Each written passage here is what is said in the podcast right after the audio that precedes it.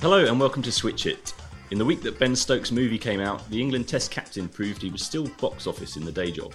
South Africa, who had won the first Test by an innings, were relegated to the status of extras as England levelled the series, and Dean Elgar might yet pick up a Razzie for his decision to bat at the toss. It was worth getting the popcorn in for another three day finish, which sets the trilogy up nicely for a decider at the Oval. It's been the summer of the Test blockbuster, and joining me to review the latest instalment are two of ESPN Cricinfo's most discerning critics. Our own Kermode and Mayo, you might say. UK editor Andrew Miller and associate editor Vish Ehantharajah. Uh, good to see you, chaps. Miller, um, the worry about Stokes becoming captain was that he would take on too much of a burden, and his 14 over spell with the old ball on day three certainly does nothing to discourage that thought. Uh, but results so far are not to be sniffed at. They're not to be sniffed at. Uh, as we were discussing just before the show began, uh, obviously everyone's watching or in the process of watching uh, Ben Stokes' uh, documentary. And as Vish just pointed out, basically the first hour of the documentary is all of his teammates just repeating the word, he is a beast. He's a beast. He's just a beast. He's an absolute beast. Complete beast. And he's a beast. I mean, there's, there's no two ways about it. 14, 14 over spell, absolutely critical spell that you know, it wasn't critical insofar as England weren't losing the game, weren't going to start losing the game if they didn't take wickets at that moment. But he sized up the situation, recognised, right, we've got this many overs until the new ball. There's no point in asking my frontline seamers to do the donkey work. You know, uh, as our former colleague George Dobell would have would have written back in the day, you know, James Anderson is a Lamborghini laden with scaffolding at the best of times under the old regime. But no, now he's being really primed to be an attacking bowler. He said afterwards, you know, he's never been a more attacking leader of the attack.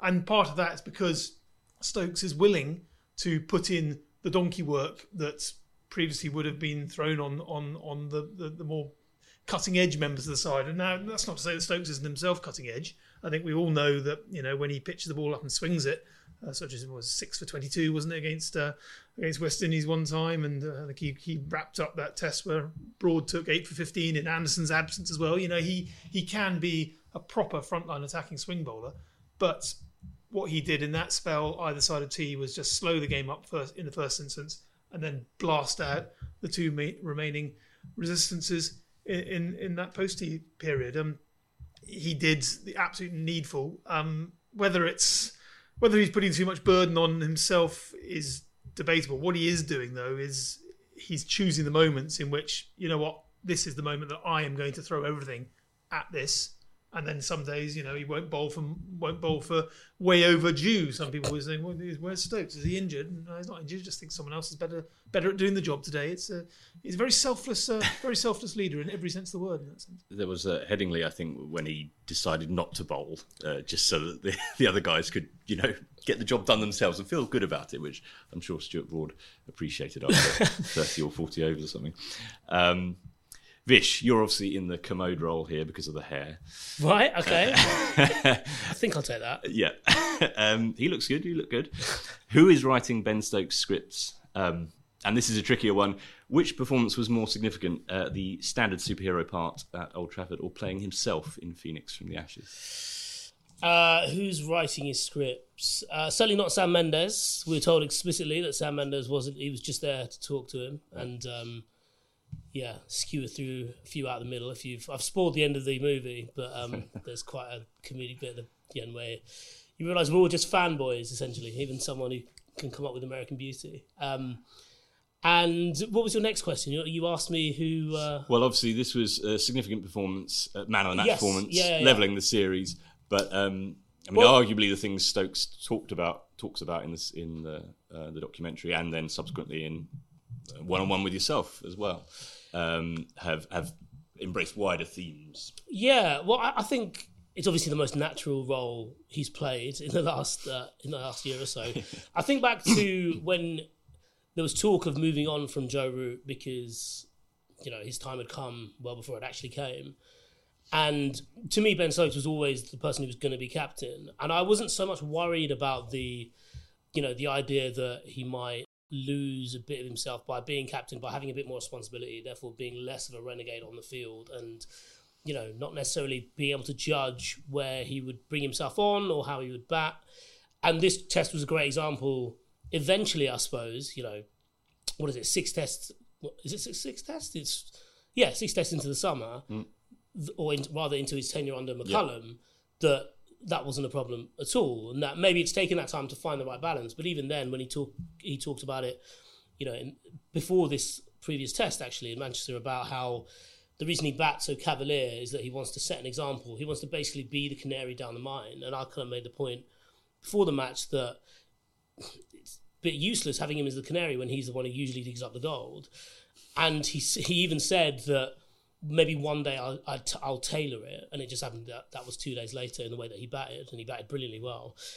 Um, I also think it ties into everything he talks about in the movie in terms of he's got quite an addictive personality. You know, when he came back from Bristol, he was addicted to fitness, and now he's addicted to captaincy. And I don't think that's necessarily a bad thing, especially someone who's already taken himself out of different areas. So, retiring from ODIs, I'm genuinely fascinated to see what happens around this time next year when there is more of a pull on him in the T20 leagues. I think he has um, an incredible relationship with his IPL franchise where he can choose not to play the one just gone and and have that as something that they totally respect um, because of how much I think he gave them during COVID. I think that's that's recognised by Rajasthan. Um, but going forward, you know, there are there are just going to be more players, and and suddenly, you know, you don't become Ben Stokes superstar. You become one of many superstars, and it'll be interesting to see how he reacts to that.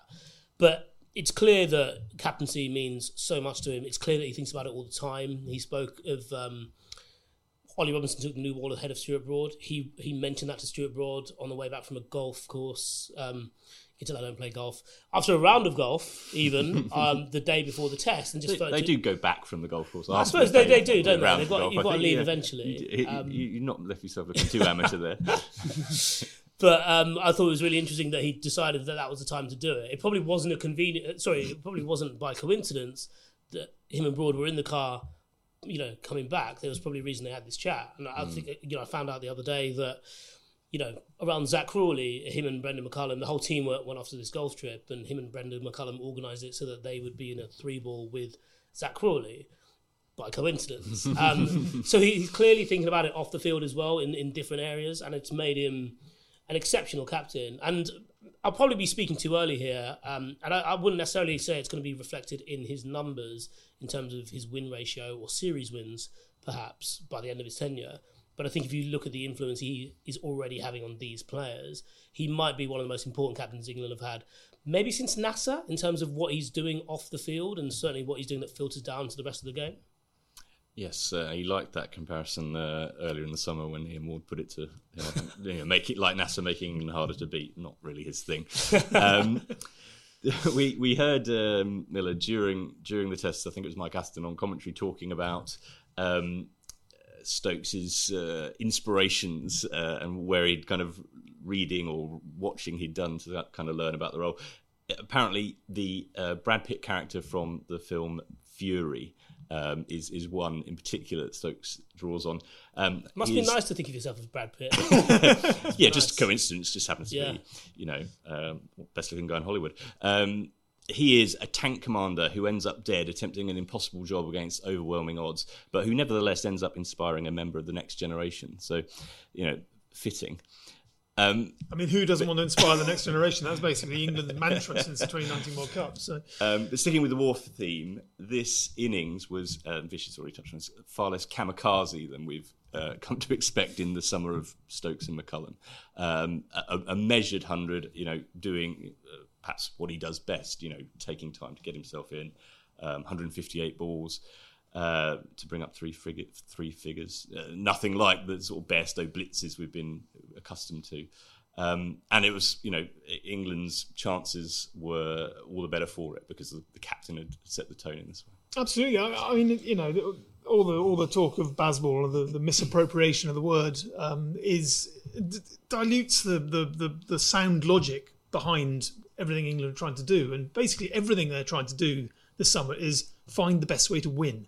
What is the best way to win from any given situation? The best way to win when you bowl a side out in 52 overs on the first day of a test match is to bat them out of the game. I mean, there's, you know, everything England did was a positive option, even under Zach Crawley batting within himself and positively leaving the ball outside in that channel outside off. It was the right thing to do because the longer they stayed out there, the longer Crawley stayed out there, the longer South Africa had to toil. The more they put into extra spells, it sounds old old fashioned cricket, but it really wasn't. Thanks to the fact that you know they were they were so far ahead of the game by blitzing South Africa's batting on that first morning. So when Stokes arrives, yes, he is given an opportunity to to chill, to, to, to not feel frenetic, not feel as though he's, he's he's got to set the tone because the tone had already been set. Frankly, uh, he'd set the tone with his you know the way his bowling bowling change. We've already mentioned Ollie Robinson uh, taking taking the new ball backed up by excellent fields. You know, second innings as well. He had the silly mid ons and silly mid off in place. So funky fields that that really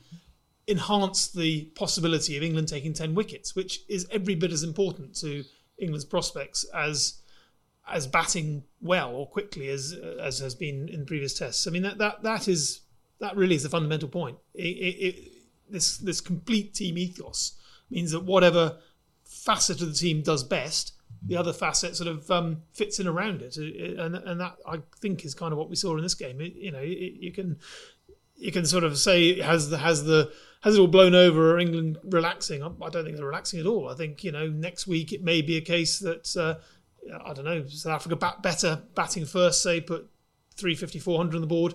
You'll see a different response from England, a realization perhaps that they need to get level more forcefully and then take it to the fourth innings this time. They just they didn't have to. They just moseyed along. So you know what? We'll just bat all day long. We've got three whole days ahead of us, and they and you know they're going to be going into bat this evening. Um, easy peasy. It, it, it, they could they could yeah just take take take it take it slow for a change.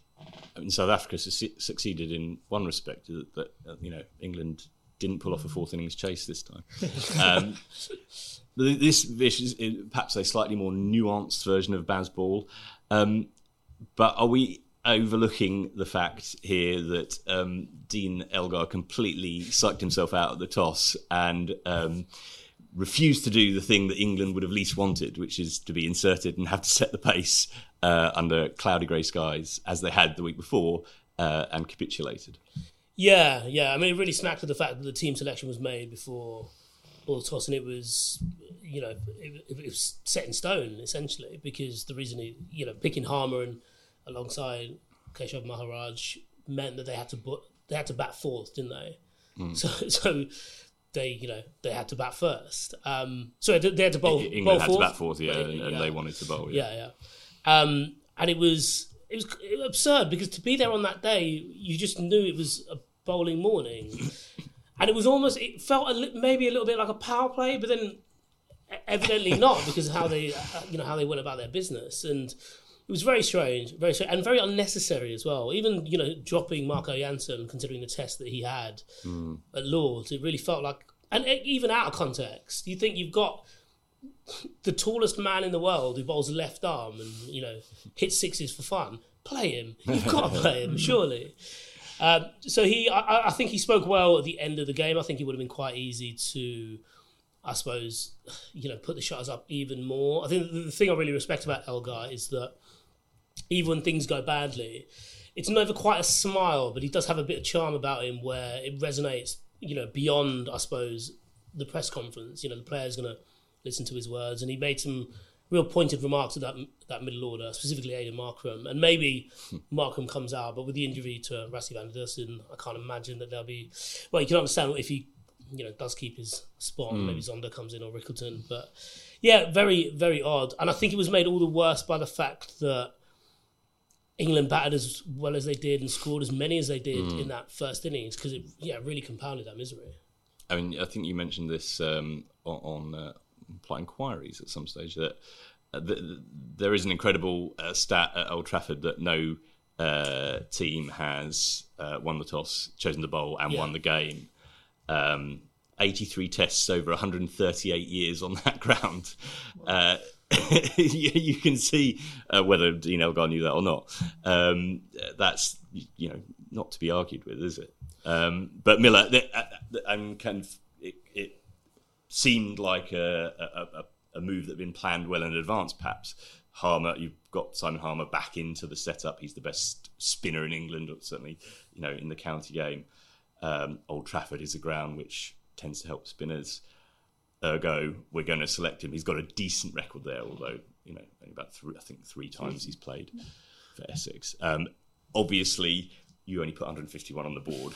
That's Yeah. not gonna. that, that, That's that not gonna cut it. scuppers scuppers it, isn't it? Because you know you want you want to get you want to be batting into the second day, push the game into the fourth, fifth day, and suddenly you got Maharaj and Harmer ragging it on a on a pitch that did look like it was going to be raggable if you got as far as uh, day five, but not not even getting out of day three is is not going to help your spinners. But yeah, I mean it, it it was deeply curious. Uh, I mean one thing that should be said about Marco Jansen business. I mean there is always with South Africa. Uh, unspoken subtext about transformation targets, and therefore, you know, if they were going to make a change, there was a difficulty in in in in in that regard. I mean, one one reason why Temba Bavuma, for instance, a massive loss to their side on so many levels, just in terms of freeing up the balance of the side they can they can they can play. But having gone down that route, um, I thought, yeah, getting rid of Marky Jansen was daft after after Lords, but you could see the logic if they had batted well and it, and it, and it had paid off because Simon Harmer is a fine bowler, but he he he really let himself down. I thought in, in that test. I mean, his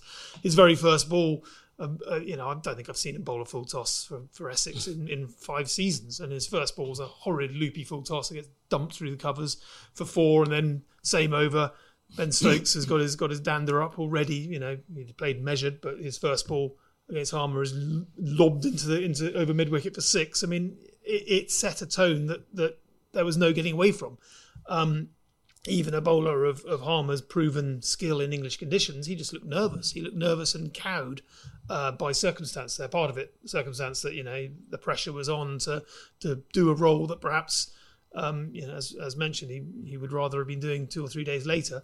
But also, I mean, I suppose just the pressure of first time he's he's he's you know, he's played against Bangladesh and I think New Zealand already in his comeback, but uh, against England in England, the place where he's really made his name, um, he looked nervous uh, to be honest, and and um, he let himself down, which uh, you know you could argue that. Uh, it, it perhaps uh, it perhaps shows up the, the the inherent weaknesses in county cricket that uh, you know even the best bowler in, in county cricket uh, gets found out on the test level. I'm sure sure there are one or two um, people in Andrew Strauss's uh, review that would uh, raise an eyebrow to it that, but I just think he had a bad day, a bad test. Um, I, I still think he's a quality bowler. You, can't hoover up the wickets that he does for Essex against all manner of opponents and all manner of pitches as well, which is the other thing to consider. That uh, you know, it's not okay. He's got 15, 15 wickets against Lancashire in three tests, three matches previously, but his record on pretty much every pitch in England is outstanding, and that includes on green tops in May and and and damp seamers in September and everything in between. So he'll he'll he'll come good given given half a chance. But um, yeah, in the circumstances that he that that South Africa set up for themselves, um, it was the last thing they needed was was their second spinner just just having a such an absent game. More harmer than good, I think, was the uh, the pun we're all searching for. Were Um, we? I think uh, Dan Liebke was for uh, se- uh, several hours on Twitter the other day. I'll give him credit for that. Um, uh, so, uh, Vish, the, whether or not the, the selection worked for South Africa, they were in a position, or there was the possibility that this could be a sort of even sort of dog dogfight um, on first innings at one stage. Um, obviously, uh, South Africa have got the quicks to um, uh, to exploit English weaknesses the, the initial recovery came through Jonny Bairstow and Zach Crawley, um, 91 run partnership. Uh, Crawley, you know, looked about as enthused as a, a man trying to chew his way through a family sized pack of Ryvita while everyone else around him is having uh, steak and bourbon. But, I mean, he did a job. Was it was this the match winning sort of cameo that uh, McCullum and, and Stokes have been talking about him producing from time to time? No, no, but I, I don't understand why they say it. Like you know, McCullum and Stokes will look at me and tell you, tell you that I'm six foot, wouldn't they? I mean, I, I totally understand what the they're doing. Yeah, maybe, maybe, maybe it's the hair. Um, but I'll be honest, like I, I didn't see this necessarily as as Crawley, you know, playing within himself and I suppose playing with that kind of purpose. I saw it as a guy who was struggling all the way through it. I think on you know there were a lot of leading edges, edges that could have gone to hand. I think there were a few times where he he went to try and get on the front foot against Nortje and ended up hitting the ball into his own knee. Um, it was a little bit like, and this is one for the kids. You know the opening scene of RoboCop it was a bit like Remember that. well. yeah, and it's like okay, you hope you can come again. You know, after this, this is you know this is the endurance of pain, and then you know you'll play on a better pitch at the Oval, and you'll be you'll have a bit more confidence, and people will build build you up around you. But yeah, I mean, I think you know even before this, it was being part of that hundred run partnership um, in the chase against India, where it's mentioned for both Lees and Crawley as if they scored the hundred, and it's just their their way of, of building them up. I wonder if, actually if really you know being out there for as long as he as he was would have been of benefit to him. Um, And I think it's particularly instructive that Crawley and Foakes, two people who have who have struggled in this you know in this new setup, who have struggled this summer, ended up playing pretty important hands. You know, Crawley, yeah, to be fair to him, did tough it out, and Foakes in that partnership with Stokes. Took the game away from South Africa and gave England a, a sizable lead. I didn't necessarily think there was a stage where they thought it would have been a an innings winning lead until Foakes then batted with the tail and, and batted quite well, which is something that he struggled with in the past. So, um, yeah, you know, all in all, I think a lot of things went right, even though it was all Ben Stokes ultimately. A lot of things around him went right, and it was the points that they were most worried about going into this test that went right. um, that that partnership, obviously. So uh, England were, I think, 147 for Yeah, um, five. Uh, so actually behind. Uh, four behind. Yeah, yeah. yeah. uh, on on that first innings. Obviously, 173 run stand then you know turns the game. Um, Miller, we kind of talked about Stokes, but um, for Ben Foakes, you know, first hundred on home soil. He's he's already played a part early this summer. Um, Vish has written about him kind of finding his role within this team. Um, but you know, a, hugely, hugely significant contribution. Oh, massively. I mean, it, it, it's it, he's had such a tough run of it of late. Not least, you know, that that difficulty of being the best wicketkeeper in the country, but not quite as good or as, as high ceilinged a batsman as as um, and Buttler in the first instance. So obviously, push to the push to the fringes of of selection for those reasons in the first instance, and then obviously when he looks like he's going to be the man in possession, slips over in the dressing room in, at the Oval and, and does himself in. You end up with poor James Bracey getting his horrific outing against New Zealand last time round. Uh, and then COVID this summer, so in comes Sam Billings and keeps his place while he's re- recuperating. You know, everything that could go wrong has gone wrong for him in, in such randomly weird ways. In in addition to the, the obvious difficulty, the, the, the old stump of East stopper debate that uh, I think um, Pat Murphy was writing about in Wisden about 2001 when Russell versus versus Stewart first cropped up. I mean that that that that eternal debate is is not going away with with one good innings. But what's what he has done, he's he's he's got some continuity because he did start this summer pretty well. I mean, remember that he played a very important role in that chase at Lords right back at the start of, of the McCullum era. You know, there he was, a sidekick to to Root. Uh, at the time, actually, as as well, when Stokes played his manic, probably the most manic of his of his innings, when he, when he obviously got, got that big let off with uh, the uh, de Grandhomme no ball, and then starts going berserk and, and, and belts the spinner out the attack and gets his gets his fifty, and then you know it's rushing to victory, and then suddenly he gets out, and now what do you do? Do you do you carry on trying to blaze your way to victory, or do you get someone like Ben Foakes coming in and you know what? He's he's calm, he's collected, he's cool, he's got a good technique, got composure, he can nudge it around. Him and Root just just drew the sting, and and you know again amid all the hype of England's aggressive batting and manic displays of bravado to to win all these Test matches, actually an awful lot of what they've done has been pretty calm. Joe Root has been incredibly calm in pretty much every every innings that he's got to start in. And Foakes, likewise, is coming at number seven is another calm head that you know mitigates the the hotter heads, uh, the the Bairstows and, and Stokes in, in the middle order there. So I think there is a real value to having having him a confident Foakes, and again, a confident Foakes is also a confident Foakes behind the stumps, and and uh, Stokes is talking up. I think seven catches in in the match, and uh, barely barely made. I think he dropped one under edge um, off the spinner at one stage from memory, but nothing didn't stick that should should have stuck. Um, He made an amazing one-handed catch off of a ball that didn't touch anything. Yes, but it did- swung just really late, late, didn't and it? left him completely wrong-footed. That was incredibly cool, wasn't it? Yeah. I think that's August in the calendar. Yeah.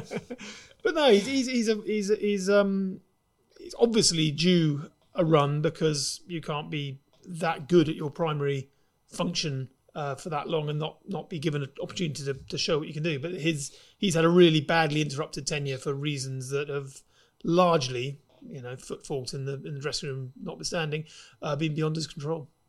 Yeah, I think the uh, the most important thing for him will be that he's found his own way to do it in this team. Because when I did this interview with him after Lords, he spoke about how he was still trying to work it out. He was still, you know, he's not, you know, he referenced Josh Buttler and Jonny Bairstow. He was like, I can't bat like them. Even someone like Rue, I don't, you know, I can't just like put a shot in my armory. I've got to try and work out how to do it my own way. And he had a lot, ended up having a lot of chats with Brendan McCullum about it because I think he thought that there was something more that he needed to do. And McCullum just kept reinforcing that no, no, no, you find your own way of doing it. We will let you find your own way of doing it. That's the whole point of this team. And I think the other thing he struggled with with was the fact that there's all this talk of expression. Well, it's quite hard to express yourself in a role you've never done before, you know. Um, so even while Crawley was getting all the heat, I did wonder if Foakes was the one who internally was having a bit more struggle because he was trying to work out how to express himself as a number five in a number seven role, where he, he almost described it as he was basically the divide. He was a, di- a divide between the bowlers and then and the batters. So when he bats with them, he can kind of go about it his own way, or certainly in his head, that's how he thought. But suddenly, when he's batting with the tail, he references one dismissal to Southee, I think, where the ball's just hang, uh, hung outside off, and he just throws his hands at it, and he's walking all the way back, thinking, "Why have I done that? I'd never do that. What, what a stupid thing to do." And it's purely because I think James Anderson was at the other end, and he was like, "Oh God, yeah, I've really got, I've got to do something here." And he ended up, you know, doing something stupid. But yeah, you know, I, it felt like this had some nourishing qualities towards that. I, I think his keeping, you can, it's independent to the rest of his stuff, maybe, because it's been such a hot point of hmm. focus. I, I don't think I use this bit in the in the interview, but I asked him, did it feel? Is it weird when you're t- when you were talked about when you're not in the team because you're talked about because of someone else's fault rather than your own strengths? And he was like, I suppose that's just the way it goes when you're a wicketkeeper and, and in sport generally. But it never, the focus was never really on what he could do. It was based off the fact of what someone else couldn't do. And I think now maybe is a chance to, you know, without getting too much pressure from the outside in terms of competing for a spot, as it were. I think now he'll probably be able to flourish into the international cricketer he wants to be, and, and therefore England need him to be. Yeah, and, and runs are so important as well for a wicketkeeper in in so many different ways, but not least for, for Foakes in that, you know, even though he took seven wickets, seven catches, I think it was in the test, I don't think he had an outstanding test match in the way that he did when he when he kept the gloves in in um, India, for instance. You know, standing up on, on ragging pitches and taking some amazing stumpings and what have you. He he really stood out as a stumper in that game, whereas this game he stands out as a batter, and that actually, in so many ways, the the, the less we talk about his keeping, the less we're sort of waxing lyrical about his his, his miraculous takes. Uh, the more likely he is to take them. to be perfectly honest, it, it- you know, take the pressure off, let him let him score unflustered runs by nudging the ball into the leg side eternally as the spinner turns it into his arc. I mean, it, it was such such easy pickings for a lot of that period. And, you know, Harmer just seemed to seemed to he seemed to milk Harmer every every step of the way. But the more he's able to do that, the more you can just take take the immaculate nature of his of his glove work uh, uh, for granted. Much much like you'd take a immaculate umpire for granted. It's like, oh, okay, he's done the right thing again. Happy days. Move on. And, and the less you talk about it, the less it's an issue, and, and the more you can just enjoy the excellence in retrospect rather than having to marvel about oh my god isn't he amazing? And, and, you know almost almost geeing exactly almost geeing up the fact that we got a proper wicketkeeper in the team and the more you ramp up that aspect of his game the more likely it is there'll be that day he drops a clanger as oh my god he's dropped a clanger I'll get him out the side he's rubbish. Yeah, uh, though I mean, he he also I think forms part of the conversation around Dean Elgar's test because Nortje should have been onto him quicker. Hmm. Than he was. That was such a mystery, given how he played him. This is after uh, the first test. lunch on the on the second day. Yeah, yeah. and, And, and to be fair, I, I understand. You know, you can't fast bowlers can't bowl all the time. Um, felt a bit like that commentator who wants uh, wants an extra slip in but won't tell you where the other, other slip's going to come from. Ian Botham. That's Yeah, yeah, certainly in both and come on. Um, but yeah, uh, so yeah, I mean, I can, I can, I probably have to look back at the, you know, how the overs were divvied out, but it really felt like a mistrick, given that pa- high pace, high quality pace mm. is something that, st- he, that Foakes still has to work out at this moment.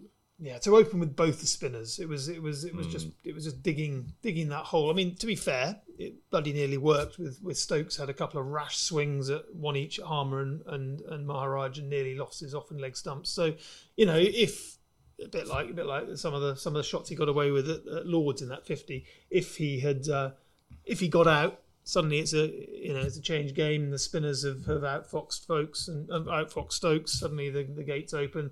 It's potentially a different game. Trouble is, it wasn't. As soon as soon as he got got through that mini period, he was away, and South Africa didn't didn't change their tactics quickly enough. They they kept thinking we're going to use these two spinners because we've got to take this deep and play the game that takes the game long into you know give the chance the pitch a chance to break up. I don't know what they were thinking, but but it, was just doubling down on a really dumb decision um, in the first instance, and yeah, the game was well out of their reach uh, long before I think they even realised it. Mm. England were, were handed a couple of favours then.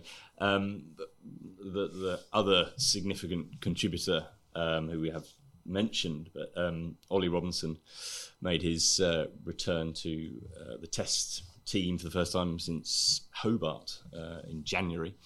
Um, we, have spoken a lot about him in the interim for the reasons that he wasn't making the side.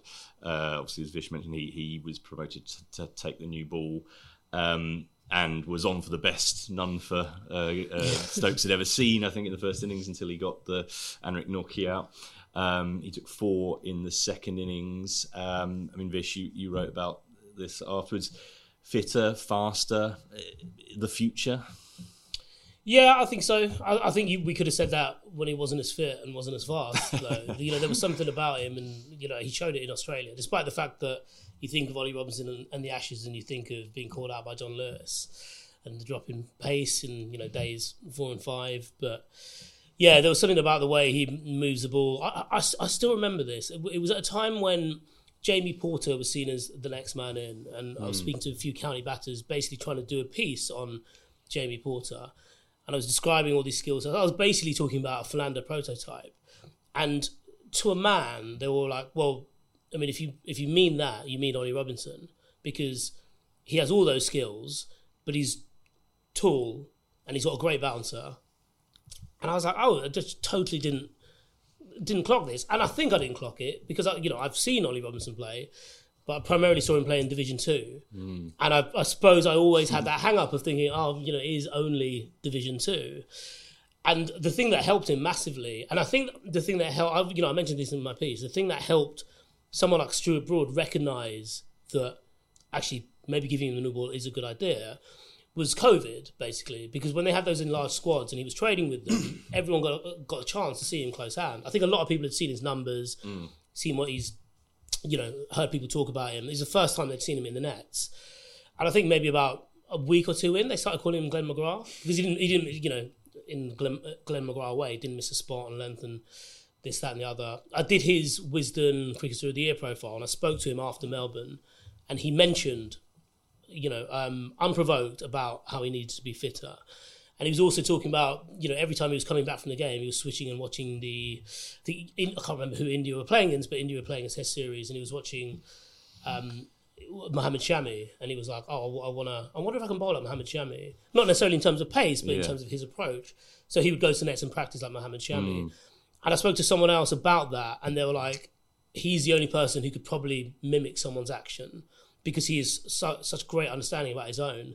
So when you think about the fitness side of it, none of that has affected the other side really. There were there were there were two broadly independent things, even mm. though obviously one feeds into the mm, other in terms yeah. of how can't, often can't do the, the, yeah. the technical skill side if you're yeah. not fit enough to get on the park. But. Yeah, exactly. Yeah, you know, you give Mo Farah a cricket ball and let's see how he goes.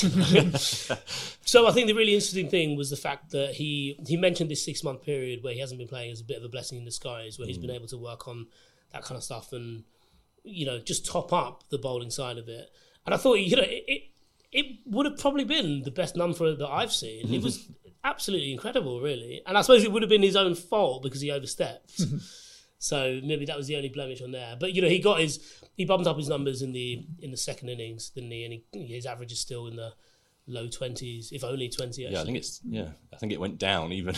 yeah. Well, there you go. Yeah. I mean, it's fascinating though the stigma that's attached to being an unfit athlete in in, in essence, which is what um, what seemed to be the case when when he got thrown under the bus uh, in that in that Test match in Hobart. But I suppose on on the one hand, it should be remembered that that you know that for all that Jon Lewis said said some un, un, unpalatable truths, he he did say them from a position that you know he's a guy who's a friend of Robinson's, having worked with him at Sussex for a long time, and I think that that also appears to be the sort of the message that the team have latched onto is that you know it's all very well being an unfit athlete. It happens to us all. I mean, uh, Ben Stokes, by all accounts, was was admitting as much in his chats with Robinson that you know I used not to train hard enough. I've had to learn how to manage my body to be what I need to be to play international cricket. And so, as you say, he's got, he's got this twelve months to the, the six months period to to let it settle in. But the messaging coming out of the England team from Stokes at the top, from Broad accepting his relegation, is that you know the fitness side is one thing. That's something you can manage yourself, but skills that you can bring to this team are, are second to none. You've got you the, the team as a whole recognise that whatever whatever Robinson achieved in, in his last last year, what was it, averaging twenty point twenty point, not very much, and against the three best teams in the world. Let's not forget, um, it counts for an awful lot. And to do that when you know he, I think by his own admission, he he'd come from second division county cricket. He hadn't trained to be an international athlete in the same way as you did just being match fit by playing endless county games. It's a very different dynamic when you're when you're honing your honing your fitness to to churn it out for a for a test match. You have to get in the gym in between whiles, which probably he didn't need to do when he was going from one county game to the next county game and then having a weekend off and then playing another county game. He's had to change his ways, and by all accounts, I think he touched 87 miles an hour in this in this test, and which was you know that's rapid. I mean, Glenn McGrath, you mentioned him already, Vish. I mean, Glenn McGrath never never got much beyond that. But what Glenn McGrath did get was that extraordinary ability to mm. kick the ball off a full length, that use that full height, full reach of his, and make awkward decisions from from what appear to be straightforward nudges on a full length, and suddenly it's kissing the edge of your edge of your bat and flying to the slips in a way that very very few bowlers in the world can do consistently. Of course, Glenn McGrath uh, isn't what he once was. Been overtaken by James Anderson uh, again, um, as the uh, most international hits by a fast bowler. Um, obviously, he's still doing it at 40 Vish. And Stuart Broad, uh, we've kind of mentioned how he took that um, demotion to uh, first change, and in fact, I think he was about third change in the um, second innings. Um, but he's sort of uh, embracing all this, uh, you know, this, uh, I say midlife reinvention. But I mean, late in his playing career, um, he he day hawked a few as well. Twenty-one or fourteen balls. I mean, he he's, he seems to be, if not loving it, he's determined not to go quietly. Uh, yeah, and I, th- I think he is loving it because I think maybe there was a Stuart Broad of the past who wouldn't have taken that line down. Bear in mind mm. when he hmm. was dropped yeah. During the COVID summer for that first test against West Indies, he demanded answers. He went on Sky the next day. I, I mean, I've never seen that before. Um, and, you know, there are previous occurrences where if there's been something, an issue with the management or maybe even a pundit, you know, he had that running with Michael Vaughan famously, didn't he? Um, he's not been afraid of, you know, shouting his own corner. Uh, and I suppose that, you know, fair play to him. He has every right. He's earned it, you know. Um, and then to see you know, the manner in which he stepped down, but also the way he's fulfilling this role as I don't know. He, he's he's not quite like playing into the cult hero status, but I think he's recognizing, or at least using all the things that go into it and bringing them together at once. Because the Nighthawk thing is just an extension of how he's been batting you know, I suppose since the Varun Aaron thing, or rather since he stopped taking bat, batting as seriously as you know he as he might have in a, you know in a previous uh, iteration. But there's an element of embracing everything about this. You know, bear in mind that the day the Nighthawk thing came out, he changed his Instagram profile to Nighthawk. Now that's something I would only do something like that in the days of like MSN Messenger, where I was like, right, well, what, what's my new favorite song? I'm going to put the lyrics to that on my status. um, and there was almost like a, there's like I don't know. I almost find it quite childish, but in a good way. It's it's the idea that like you can enjoy things. I think cricket is a sport that takes itself too seriously, and no more so than Test cricket. And for someone who's been playing it for so long to be in re- reinvigorated in this way, I suppose reinvention is the wrong word, isn't it? It's reinvigorated um, and seeing a role for himself in this side where maybe, bear in mind how he was dropped from the side in March, along with Anderson, it felt like we were coming to the end. This suddenly feels like, oh, actually, yeah, you, you want to be around. You know, Anderson and Broad talked about it before they rocked up for this series that you know, the eight week gap or however long it was, sorry, six week, five week, however long it was, they were just like, you know, they were doing the rounds, doing media, but they're like, I, I want to get back at it. I want to get back around this group. It's so much fun. Yeah. And it's um it's it's so much more apparent than in him than any other of the more established players, and I include you know Root, Bairstow, Anderson in that. Um, and he just he just reminds I think a lot of England fans are reminded how much fun Test cricket is when he's playing it. I mean, the, but the Nighthawk stuff though is is fascinating nonsense because on on so on so many levels. I it- thought you'd be all over this. No, no, I, I am totally all over. I, I mean, nonsense. Nonsense is not a bad, not a bad, true, not a bad yeah, thing. Nonsense yeah. is hilarious. But but the point is, broad. You know, it, it's not, the Nighthawk is a reinvention. Essentially, I'm reinventing myself as the Nighthawk. But essentially, that's what he's done as a batsman. He, he's actually got got himself a new identity in embracing this Nighthawkishness. Because since Varun Aaron uh, squashed his nose. He went through that period where he was terrible. He was running away from the ball. He he could not get into line. Bear in mind, there was a back in the day. You know, I think Geoffrey Boycott said his back foot drive was reminiscent of Sobers. You know, back in the day when he scored 169 in in that test at Lords in in in, in 2010, he he genuinely looked like he was going to become a, a bowling all rounder to to to you know rank alongside. Uh, Hadlee say I, I don't know he could he could have he could have he could have reached levels that that obviously getting his nose squashed changed. And there was a period when I think it was I think it was um, Shane Warne wasn't it? He he emulated Shane Warne's Yes. approach to batting. And Warne was you know never better than in that 2005 I think he got that 90 odd at Old Trafford didn't he? When he was retreating keeping his head way out of line honking the ball across the line smacking sixes left right and centre he he and Broad basically had a, had a discussion about this, I believe, and and Broad recognised that you know what this is the way to way for me to go. Get my head way out of line, step on the square leg umpire's toes if need needs be, but trust my eye because my eye is like the eye of a nighthawk. Frankly, um, he can smoke it, and he's he has embraced he's embraced that that change of style and the Nighthawk stuff just seems to seems to reinforce it. It's like it's a bit of fun because of course it's not going to come off every time, but every now and again it will come off because he he's still deep down a a great competitor. B has got an eye that has got a top test score of 169, uh, and C isn't finished yet. So so why not swing for the hills? It it it, it makes a, a lot more sense than just just a funny uh, funny meme to, to to whack up to amuse people. All right, But it is still a go. funny Yeah. meme, Vish, right? So. It's hilarious to me. but, but on that, I, I think that's a really important point you made about like, oh yeah, I'll just step. I can step away to square leg and and hack hack at the ball because I think it it to do that in international cricket.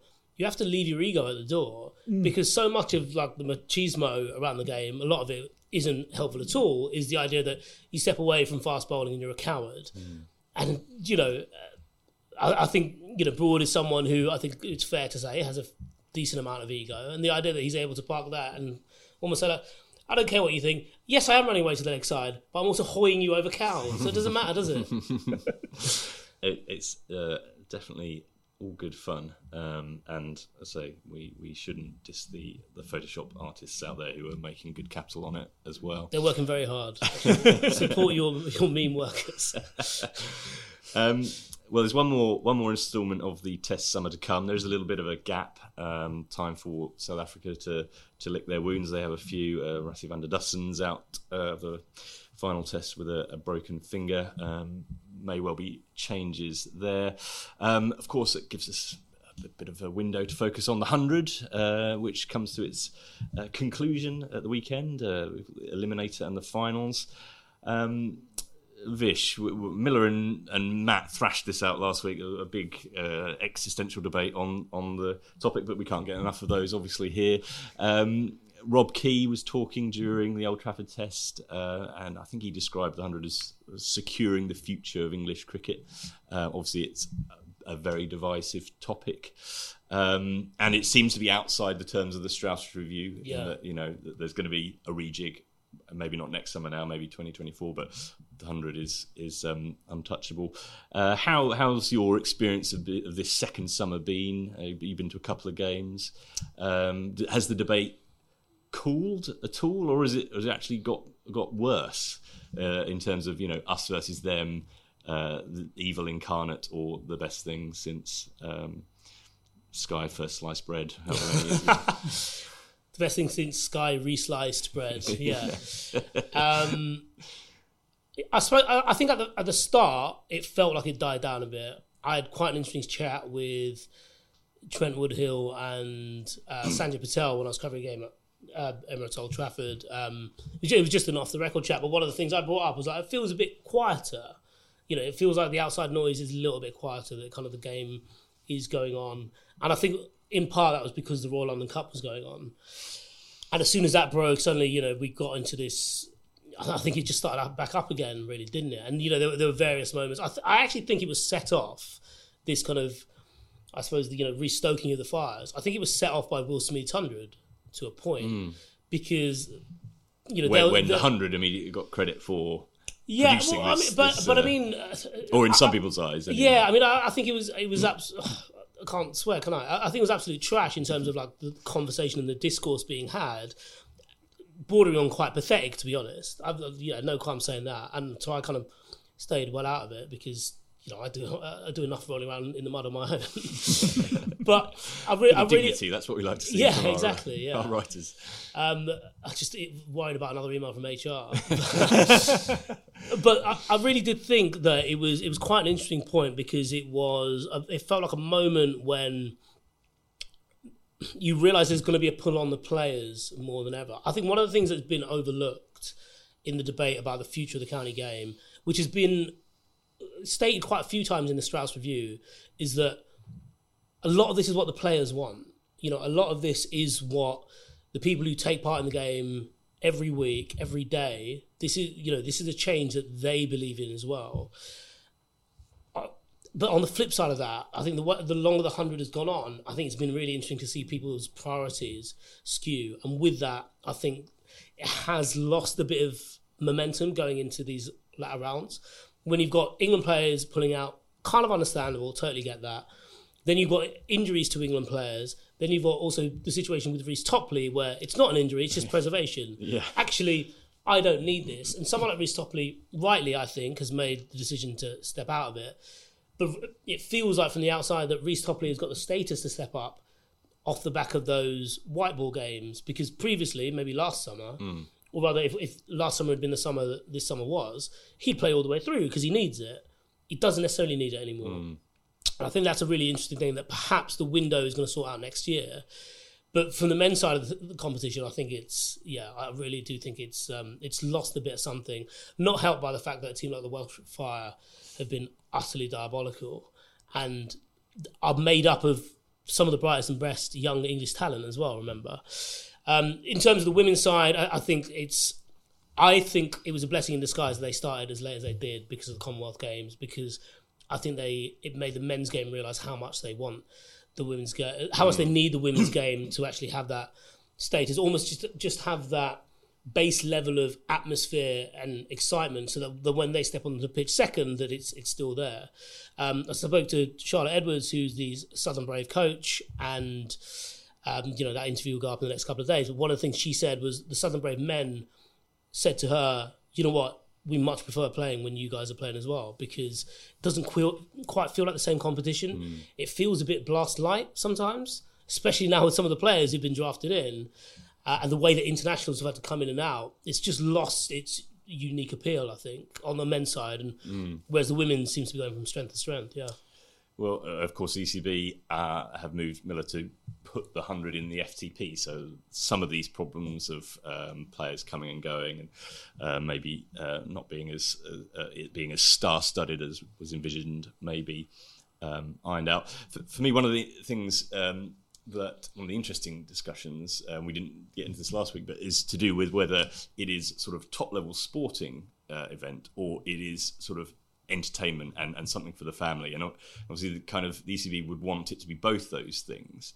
Um, but there's no doubt that attendances have been good. Certainly with the women's game, that the attendances are all up, although they're they're obviously intrinsically linked to the men's game because they're, they're all double headers. Um, but with uh, with the men's competition, um, there seems to be this sort of pull between: is it just a bit of fluff, a bit of fun um, that everyone can enjoy, uh, and will just because it is plastered all over uh, well, certainly all over Sky, but it's on terrestrial TV as well. Kind of that will by osmosis inspire people, or is it? I mean, I think as Trent Woodhill kind of might envision it more as a sort of cutting edge tournament where you know it's about tactics, it's about that skill at the highest level, um, and which might conceivably benefit England's sort of T20 fortunes. Because um, this is obviously it is T20 really. I mean, it's it's classed as T20, but it is also not T20. It's uh, it's a different game with different nuances. Um, and we, I mean, certainly for England's kind of T20 World Cup prospects, David Malan being the leading run scorer in the competition and, and um, pinging about all over the place and, and, seemingly having discovered that he can ping it about right from ball one as well is a good thing. Um, you know, Phil Salt has, uh, has, has, made a good case uh, as well this year. Will Smeed, you know, there are clearly talented players um, pushing through and, and, making an impact. Um, but equally, there's this sort of faint sense of drift and, and, mm. and players pulling out or going off to play in the CPL, or like Vish says, Reece Topley preserving himself, um, which I think it makes it hard to really quantify what the hundred is doing. Certainly for the men's game. Yeah, I think there are two two interesting points. I think coming out of that. One one is go back to the point about Welsh Fire. I mean, Matt has done an mm. excellent mm. dissection of Welsh Fire's problems today, which. Uh, I think uh, David Hopps made the point on, on Twitter that uh, it's it's really refreshing to read a piece that actually is is damning criticism of of tactical matters in, in the hundred because all we ever hear is rah rah. I mean, even the other day I was turning over the turning over from an amazing Test match, and the first thing I hear is Kevin Pietersen screaming at the top of his voice about some bog standard cover drive. It's like whatever, KP, just turn it, turn the dial mm-hmm. down, mate. You know, we've just had we've had the proper excitement this weekend. This this is the after show. You can't pretend that this is better than what we've just seen. So it's kind of nice that nice to get try. a bit of a balance in this to say that you know what if this if we are to judge this as a top quality competition, you've got to cut through the hype. You've got to dissect when things have gone wrong, particularly at Welsh Fire in, in, in this instance, but other other uh, franchises, not franchises, are available for scrutiny. Um, but the other the other point, I suppose, is as you say, the the opening up of of the the pool of players and and and making them more visible. And I suppose you know for us inside the game, it's it's hard to quantify. But if you look across to the women's hundred, again, the women's hundred is so crucial for the for the balance of where the hundred's at because in the women's hundred, I think it's fair to say that even insiders in the game will will look at the list of top run scorers, scan down there, and be astonished. Actually, you get to sort of number 25, 26, 27, and think, oh, yeah, that's a household name. I've, I've heard of her, I've heard of her, I've heard of her, I've heard of her. You suddenly realise that actually, all of a sudden, from from zeros to heroes, you've got a, a really big roster of players who people recognise. Now, is the same thing happening in the men's 100? Are people, you know, are people recognising who Phil Salt is? Is Will Smeed now a household name in a way that he wouldn't have been previously. We'd all heard of these guys before. We're, we're aware of what Joe Clarke can do when he's not in terrible form and, and all the rest of it. But is this breaking out the conversation and, and widening the pool and creating the more accessible heroes that the game needs to, to you know, for the fans on the one hand, but also for the competition for places at England level on the other. I don't know yet. I don't know for certain whether the hundred in the men's competition has has achieved that, but I do know for certain it is achieving it for the women. So ask again in a couple of years' time, mm-hmm. and we'll probably get a better answer to that. But but for the time being, yeah, the, the most important thing I think is that it has to be judged as a quality competition, and therefore has to have consequences when, when it's not good enough.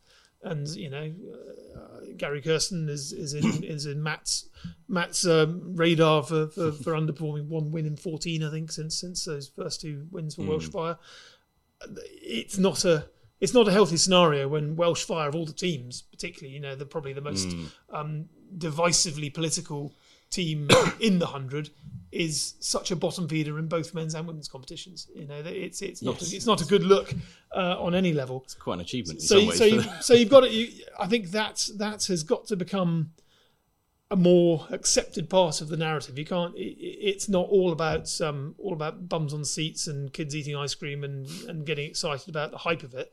Uh, if it's to be sustainable and, and people to care in the long term, uh, the quality has has got to uh, got got to come to the surface. It's also the thing to say about the Welsh Fire. It's the one team that needed to have the desired effect of the hundred because it Cardiff in particular is an area that I don't think the ECB have ever gone.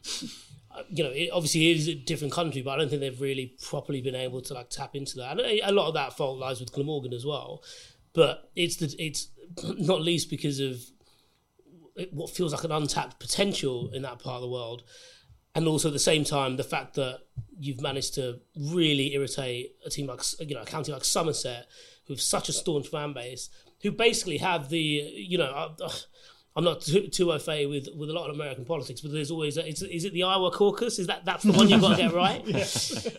that that that was Somerset, and they were the ones who were ostracised the most. Yeah, and then you've got a somewhat a venue like Bristol, who'd actually be brilliant at hosting a you know a hundred side, given you know yeah, what that that place is like. Um, but yeah, it was it's just quite demoralising when you think about it. When you think of all the effort that's gone to give them that team and how it's panned out. One other um, small piece of uh, objective criticism, which you, you you might have heard, uh, Nasser Hussain, I think, has been good on Sky's commentary of talking about this, is, is kind of a lack of close finishes. You associate sh- shortening the format even more with sort of increasing the variability and the likelihood that you know uh, either team could win, and and, and well, clearly not in Welsh Fire's case. But um, I think there's only been about four or five games in the men's competition, and, and maybe three or four in the women's, where it's either been sort of a five run margin or fewer uh, victory, or, or one within the last kind of five balls remaining. Um, so a lot of games have felt like okay, we know where that's going from an early stage. On the flip side, um, the men's, particularly, the qualification has been quite competitive this year. So uh, although Trent Rockets got through to the uh, are, secure of a playoff playoff spot after beating Welsh Fire last night, there's a four way tussle for the other two spots in the men's um, competition. Vish. So there is there is still something to get interested in at this stage. Yeah, definitely, definitely. You know, the next couple of days are going to be are going to be interesting, and that might be conducive to you know to some closer games. Never know, but um, I, th- I think it needs to go out with a bang on Saturday, no matter who you know who's playing in, in both finals. It feels like this needs, to, especially knowing that there are certain guarantees next year. I think you need to give people a you know a good finish because otherwise it feels like it, the this particular season of the competition is just you know spluttered to the end. Special appearances by the minions just won't cut it.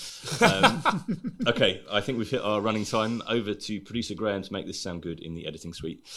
Dear old Test cricket has the weekend off in order to let the 100 kids run riot at Lords, and then it'll be back into the white stuff down in South London. We'll be across it all without fear or favour. As always, please feel free to rate us on your preferred pod platform. My thanks to Miller and Vish. This has been the Switch Hit podcast on espncricinfo.com.